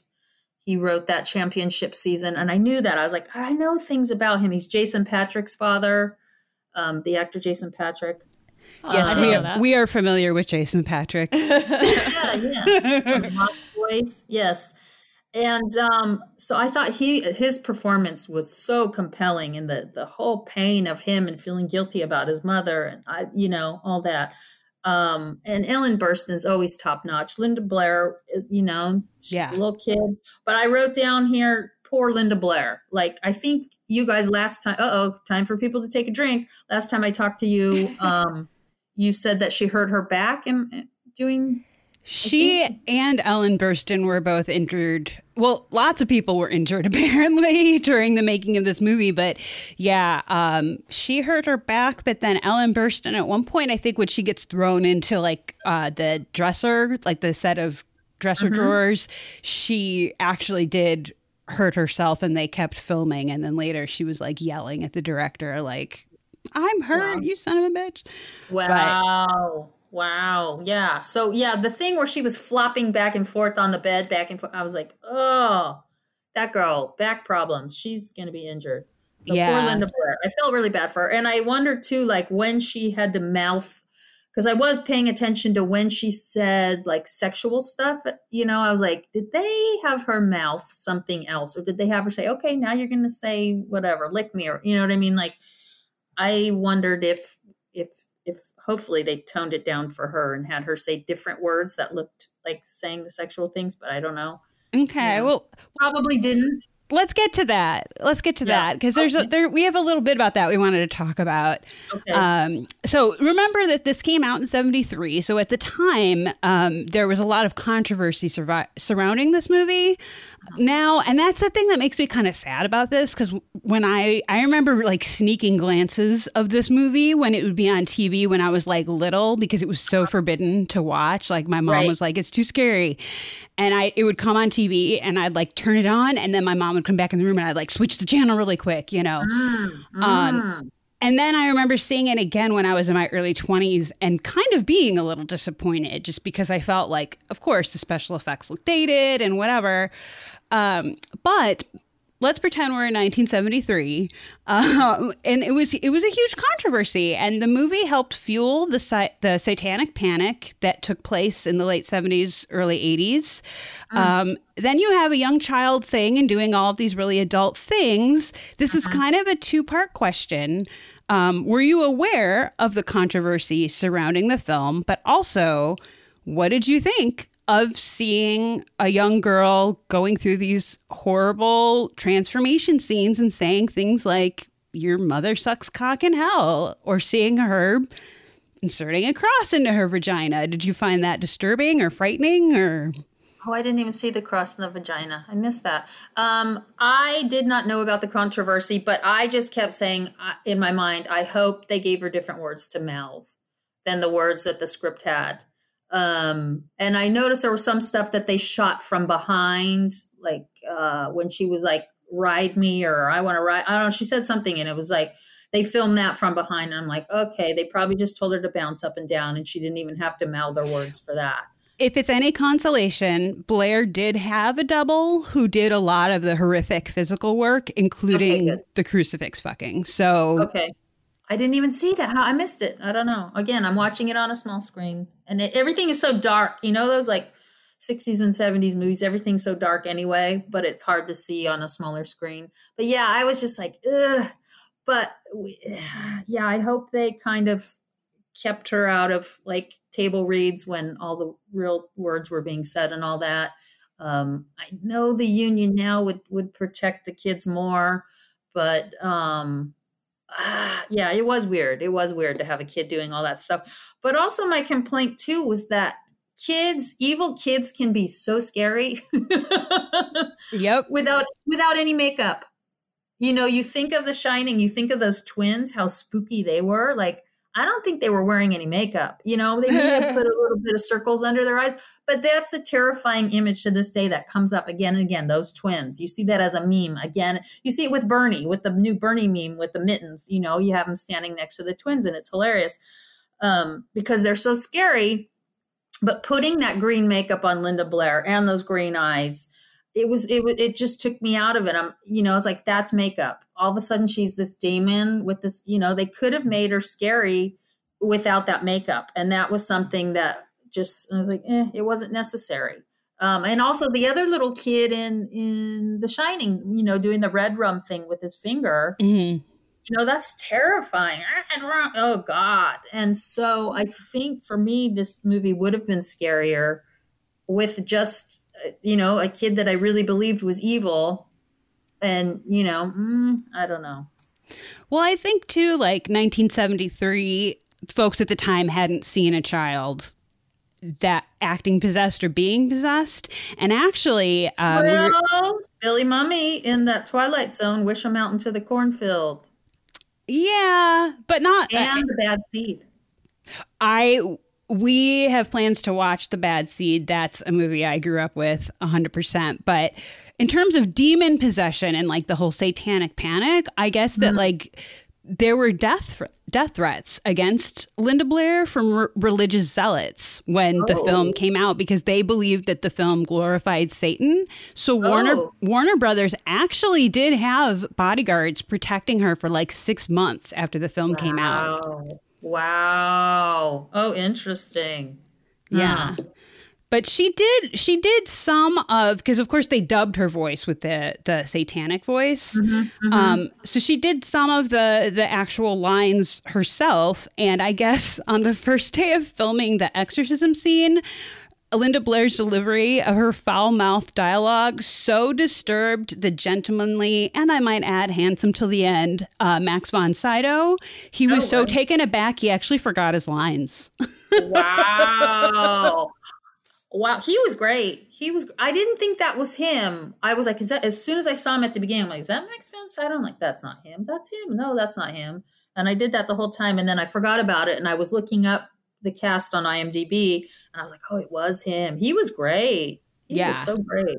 You knew he was going to die, spoiler alert, because he almost died at the beginning of the movie. He's like, he's going to die right now Right. but I didn't I didn't get what made her possessed. Is there you know, they find the little coin in her room that he found in Iraq, but I didn't understand how she got possessed. Was that it was was there some hint as to how that happened?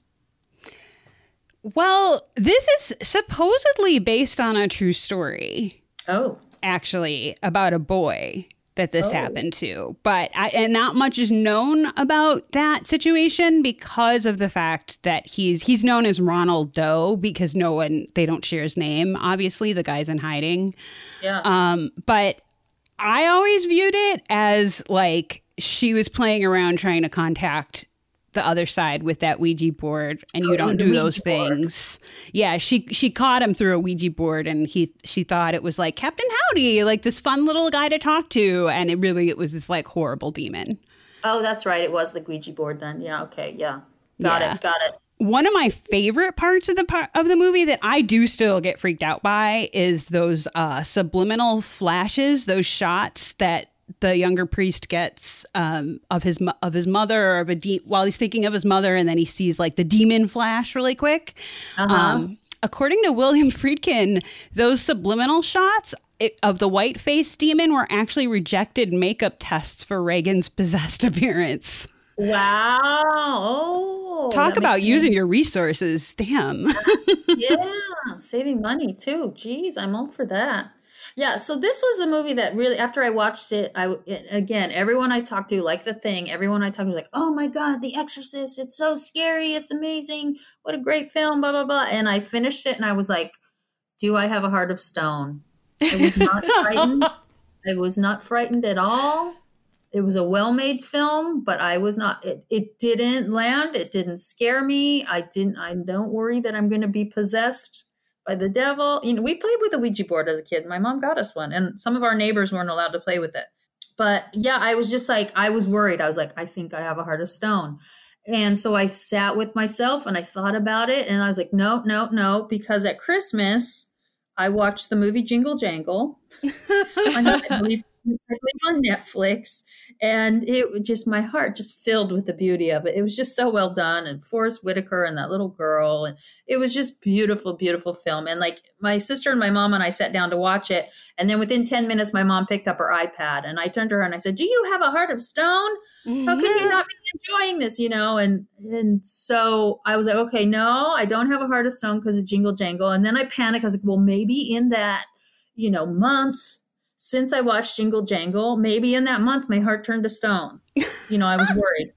And then I thought about it and I was like, because, you know, I'm quarantining by myself. I'm, you know, I'm by myself all the time in my house. And I was like, maybe in a month my heart turned to stone. And then thank God, do you know who saved me?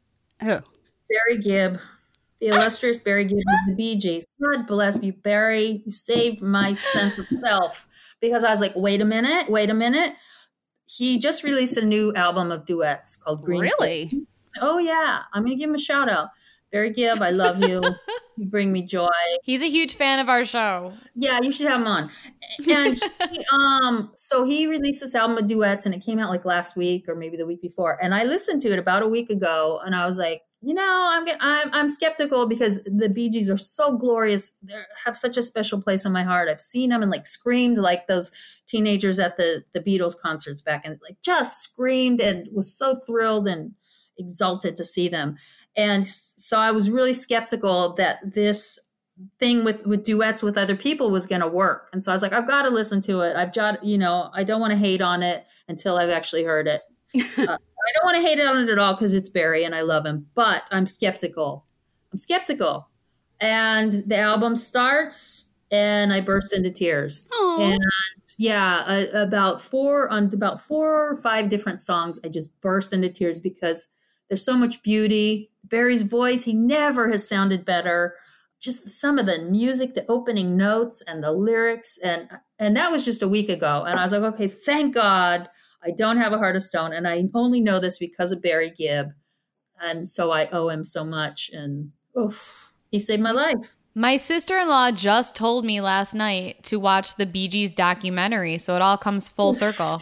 I want to see that. Yeah, she. That's a good recommendation. I want to see it, and I have a friend who keeps asking me if I've watched it yet, and um, and I was procrastinating on watching these horror movies, so I couldn't justify watching the Bee Gees documentary. uh, you know what I mean? Like where you procrastinate doing everything because there's something you're supposed to do. Uh-huh. Oh yeah. So that's what I was doing, but now I'm, I'm set free. Now that I've I've watched these films, I can go. Maybe I should do that tonight. Is watch. Yeah, that might be a good palate cleanser, especially yeah. after Chainsaw, yeah. which we're about to get to. Yeah, which we're about to get to.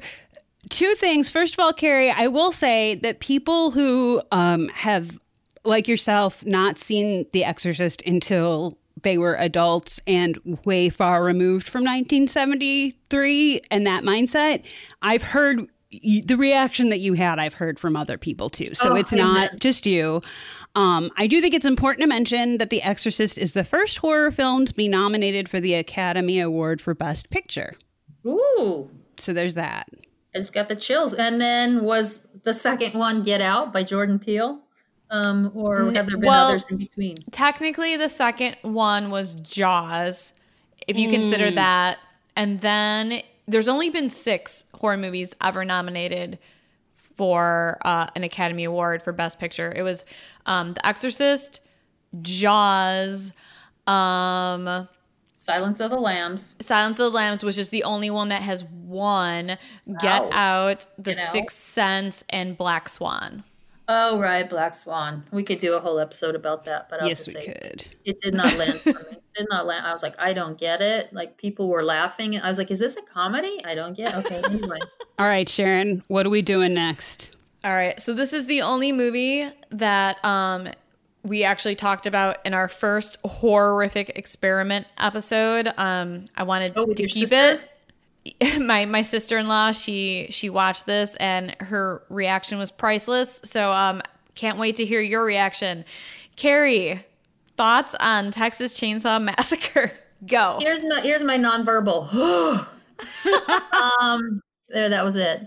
Um definitely creepy and suspenseful. Thank god. You know again this is reaffirming that i don't have a heart of stone because I watched this after I right after I watched The Exorcist. I watched Oh God. The next night. Yeah, because again, I, I procrastinated and then I had to cram them all together.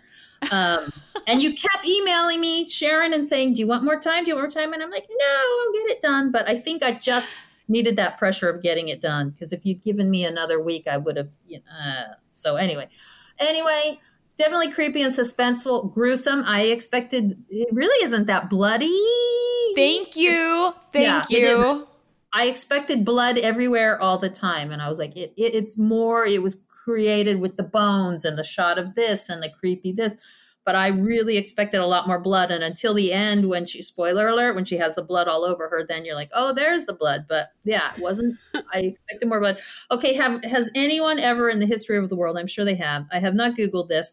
The guy with like the that they pick up, the hitchhiker. Uh huh. Has anyone mentioned that he is an exact double of James Franco? Exact. Oh my God, I never thought about that. He kind of is, but I never thought of that either. I either. think James Franco has a career because he looks like this guy. And James Franco, I think, is a ah. very talented actor. He did have that creepy Me Too moment. Hopefully, he's gotten over that. He's very talented. But I was like, that's James Franco. That's so funny. Google image, Google image that guy, and you're like, that's James Franco with dark, greasy hair and a wine stain on his face. Like, Uh, yeah, good acting for him. He was really good. The the guy who played the brother in the wheelchair, I thought he was the weakest link acting wise.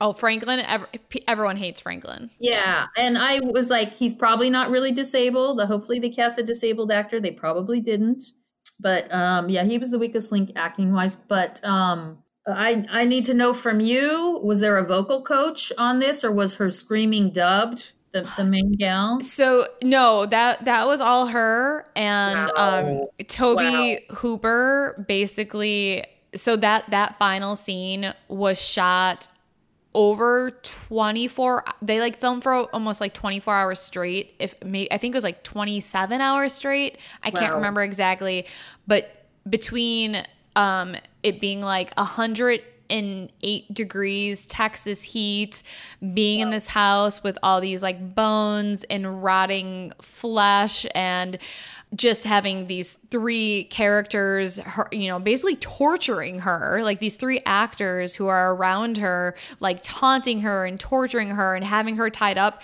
She was literally terrified and I think having like a panic attack. So, like, all the fear, the screaming, like that was pretty realistic. Wow. But just an amazing feat mechanically wise. It's hard to scream. Like I can do screaming, sustain I can do it safely and sustain it and all that, but even that you get so caught up in the moment. Her voice must have just been a freaking wreck, man. Like I don't know how she did the whole movie. She screamed and screamed and screamed. I was just like, "Whoa, I hope they she had a vocal coach or that they dubbed some of this." But wow. Oh my god creepy. I, I was glad that there wasn't sexual stuff like when they were taunting her. It was just all about like torture and murder. Um, you know what I mean? Like I Yes, was just like, no. oh, thank God they're not going to rape her. You know, I was just like, oh, Jesus Christ. There's that. Yeah, and here's something. I'm convinced they purposely put her in white pants. I, I was like, man, you know, the other girl had on the cute little short shorts and, you know, and I was like, why is she wearing those pants? And then when they had it at night and she's running through the fields, I was like, oh, questions answered. So you can see her at night when she was Uh-huh. running. I'm almost positive that was like a conscious decision. And then when there's blood, then, you know, it shows up good on the white. So that was something. You need, that's stupid. I always think of things like that when I'm watching film. As an actor and someone, you know, I always, not always, but a lot of times when I'm watching TV, I'll see a scene and I'll say, oh, that was the audition scene. and people will go, how do you know? And I'm like, because that's the scene with the highest stakes and the highest emotion, and they have to prove to the casting director that they can pull it off. So that was the audition scene. Um, I didn't do that with this movie, but um, yeah, I did think about the screaming and the pants. I was like, that was a conscious decision. I just think practically, I'm like, why would anyone? I, I personally would never wear white pants. I never do, just because Right. I'm like, they'd be dirty in five seconds. Yeah, yeah. I appreciate you you saying that there was not a lot of blood because when we did this experiment before, and um, Mindy had only seen this movie once, so she rewatched it, and then my sister in law saw it, and I. You know, you hear Texas Chainsaw Massacre, you think it's going to be a bloodbath, like you said. And I mm-hmm. told them, I'm like, there's really not that much blood in the movie. It's a lot of psychological. Like, you don't see the hook going through her back when they hang mm-hmm. her on the meat hook. You don't see a lot of the the actual like violence a lot it's just psychological mm-hmm. and when we the three of us came back together to discuss it mindy and my sister-in-law were both like bullshit that was horrible they're they were so mad at me carrie they're like Oh, there they're like no. why the fuck did you make me watch this movie blah blah blah Well, no, what your sister in law said was, What is wrong with you? Uh, well, this one I did consider not finishing. I was like, fuck it, I don't have to. There's no law. They're not going to arrest me if I don't finish this. And in fact, I You don't know watched that? This one over two set, two two sittings. I just remembered that. Um, about yeah, like 40 minutes in, 45 minutes in, I was like, ah, you know, maybe I should take a break. And then my friend Honey called me. Um, my phone rang like at 50, 55 minutes in, and I was like, honey, you saved me. You saved my life. And she's like, what? And I said, I'm watching the Texas Chainsaw Massacre and I need a break. And, um, and she's done a lot of horror films and she um she told me a story. I told her about the challenge and she was one of the ones who said the exorcist was so good and um she told me a story about william friedkin and she met him once and blah blah blah. Um but yeah this one it was hard to watch and, and there wasn't that blood. It was just effed up. And my my my final reaction for every movie we should go back at the end and maybe go through my final reactions. My final reaction for this one was thank god it's over. I was just like i'm done. No were you more. glad that that she survived were you like what what were you like relieved what was your I was watching it and I I recently learned the term final girl. I never knew what that was. Oh, yeah. And so I was watching and I go, "Oh, she's the final girl." So I expected her and also I had at some point I think when I was trying to figure out if I cuz I found this on Vimeo. It was on Vimeo for free. oh, nice. And yeah, and so I when I started the film, I'm like, well, wait, am I watching the right one? And like I had to Google stuff, and her whatever her name was, the actress, it said that she appeared in one of the one or two of the other movies, the other chain maybe as an homage to her. They brought her character back at some point in something, and so I knew she lived. So I kind of knew that it was spoiled for me. But Leatherface was scary. That was Mhm. creepy, creepy, creepy. Um, that sound he made, that like pick sound, super creepy. Yeah, this is not for me. I not enjoy it's intense And the poor black truck driver, the truck driver who went to help her, and I was like, "Is that a commentary?" Like he goes to help her, and then it's just like, "See ya," you know, like leaving you with the guy with the chainsaw. Uh. although he i think he lives he gets away i'm sure hopefully I hope. yeah Hopefully, my God, I don't understand why he didn't start the truck, but maybe he just yeah I'm, I'm hoping he just got back in his truck and and ran off because the well the hitchhiker died and then leatherface you know he cut his leg open with the chainsaw he probably wasn't able to like walk around much after that i'm hoping the Yeah. truck driver just hopped back in his cab and hauled ass He was running the other direction. He was running away in the other direction. But he had time to start it. I was like, why doesn't he start the truck? I think maybe it didn't start or something. And I then don't they know. both went out the other door. But um, yeah, scary. Thank you. No more. I'm done. I'm done. For the record, while this conversation was happening, I did do a quick Google, and there is a meme out there with a picture of the hitchhiker that says James Franco question mark. Told you. can you send Yeah. that to Yeah. us can you email that to us right now because i need to see that Yeah. Put it put it on the link on your thing. It looked just like him. It was weird. That's funny.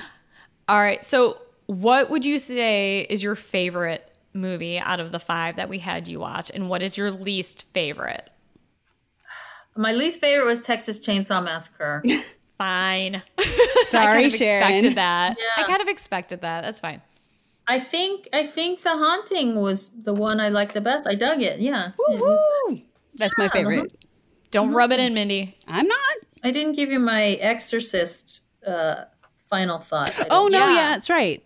Let's hear it. Here's here's what I wrote. Eh. Eh. Eh. I wasn't even I didn't even bother putting the M in front to make it meh. It was just eh. Eh. Yeah. Very disappointed. Yeah, I was like, uh, you know, the film part of it, the cinematography, blah blah blah. That was all great, but meh, it didn't land.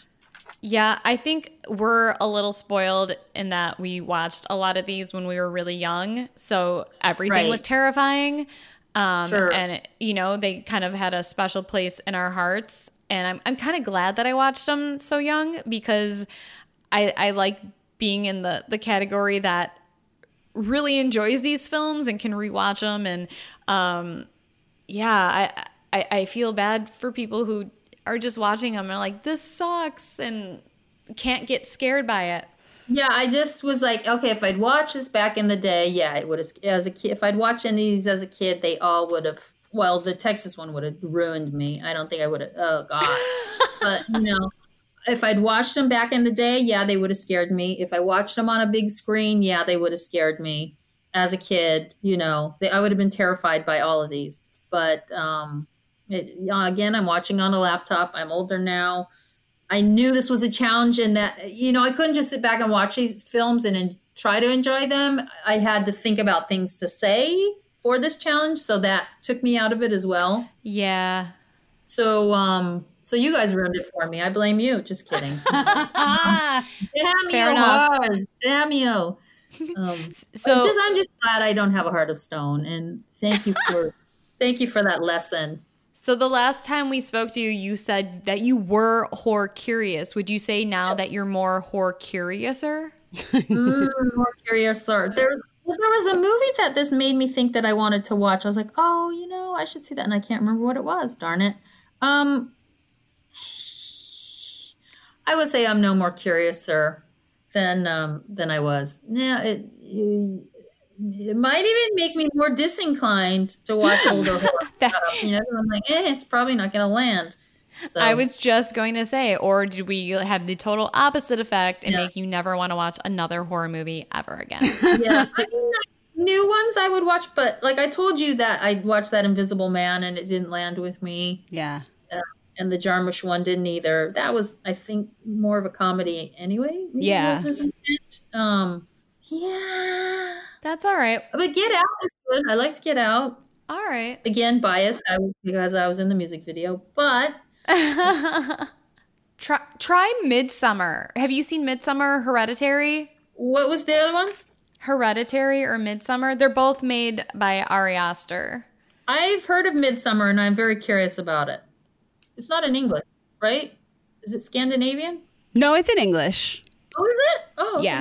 Yeah. It's filmed in, um, I, s- I think, s- wait, Sweden. Yeah, it looks like a Scandinavian film, but it's it's not. Okay. I didn't know it was in English. Yeah, I would like to see that one. I would also recommend uh, Ti West, his films, specifically The Innkeepers and House of the Devil.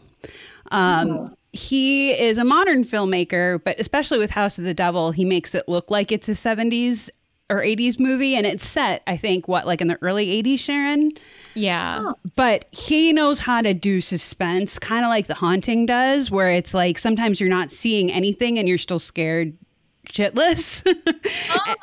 and that, and then the film The Innkeepers, those are two of my, I'd say, favorite modern scary movies. They're up there on the list for me. Wow. And those are Uh, good. Well, if you need any more recommendations, you know who to come to, or maybe you know who not to come to. Right. Yeah. Well, I'm, inter- I'm intrigued about Midsommar. I'm All right. intrigued. So. if you watch that, let us know. But yes, take take at least a few weeks off. Give yourself Yeah. some. Yeah. You watch some Tonight's- comedies. Tonight's What? the Bee Gees documentary. I'm going to just cry and say, I don't have a heart of stone. Thank you. Thank you. Well, thank, Thank you. for doing this experiment with us. Yeah. I, we, we hope it was fun. It was interesting and life, life lessons learned. Don't procrastinate. That's a big one. Don't binge five horror movies in one week. And if you live in LA, get your library card for the LA County Library. And if you ever go on a weird road trip in a dusty, out in the middle of nowhere countryside, don't wear white pants. Don't wear white Right. Pants. Well, it maybe do wear them because that means you'll be the final girl and you're you'll be the one that survived.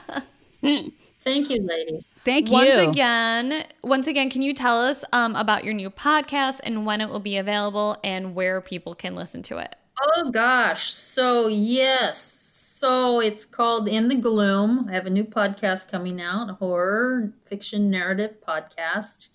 Um, I think it's I haven't talked to the director recently, but I think March is is like the say, uh, hopeful date. But it, it's again produced by Violet Hour Media.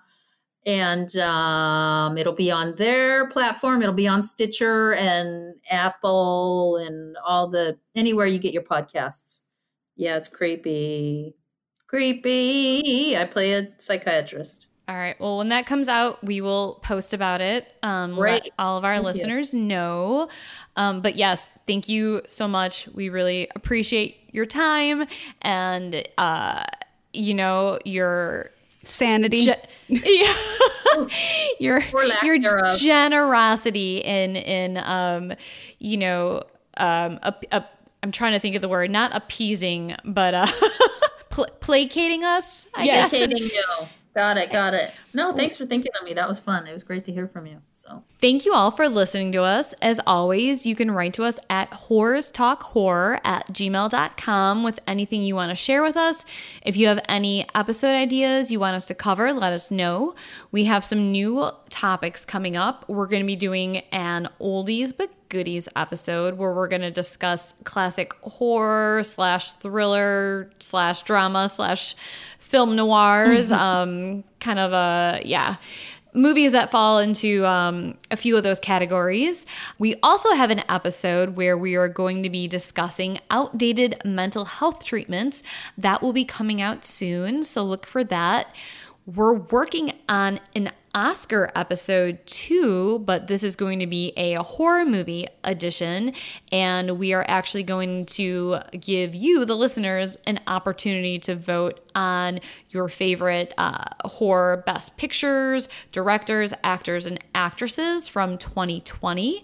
Uh, you can also share your ghost stories with us, your personal ghost stories, or any true crime stories, creepy stories, UFO stories, whatever you would like us to read on our show. As always, please subscribe to us and rate and review our show. It truly helps us get more exposure, so we really, really appreciate it. Uh, if you are able to, please join our Patreon if you want to have early access to episodes, see exclusive posts, and just maybe get some cool shit. Please be kind to each other out there. Stay safe, be safe.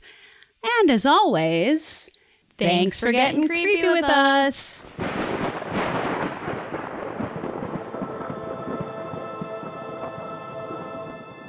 Sharon, do you want a beer? Uh, oh my god.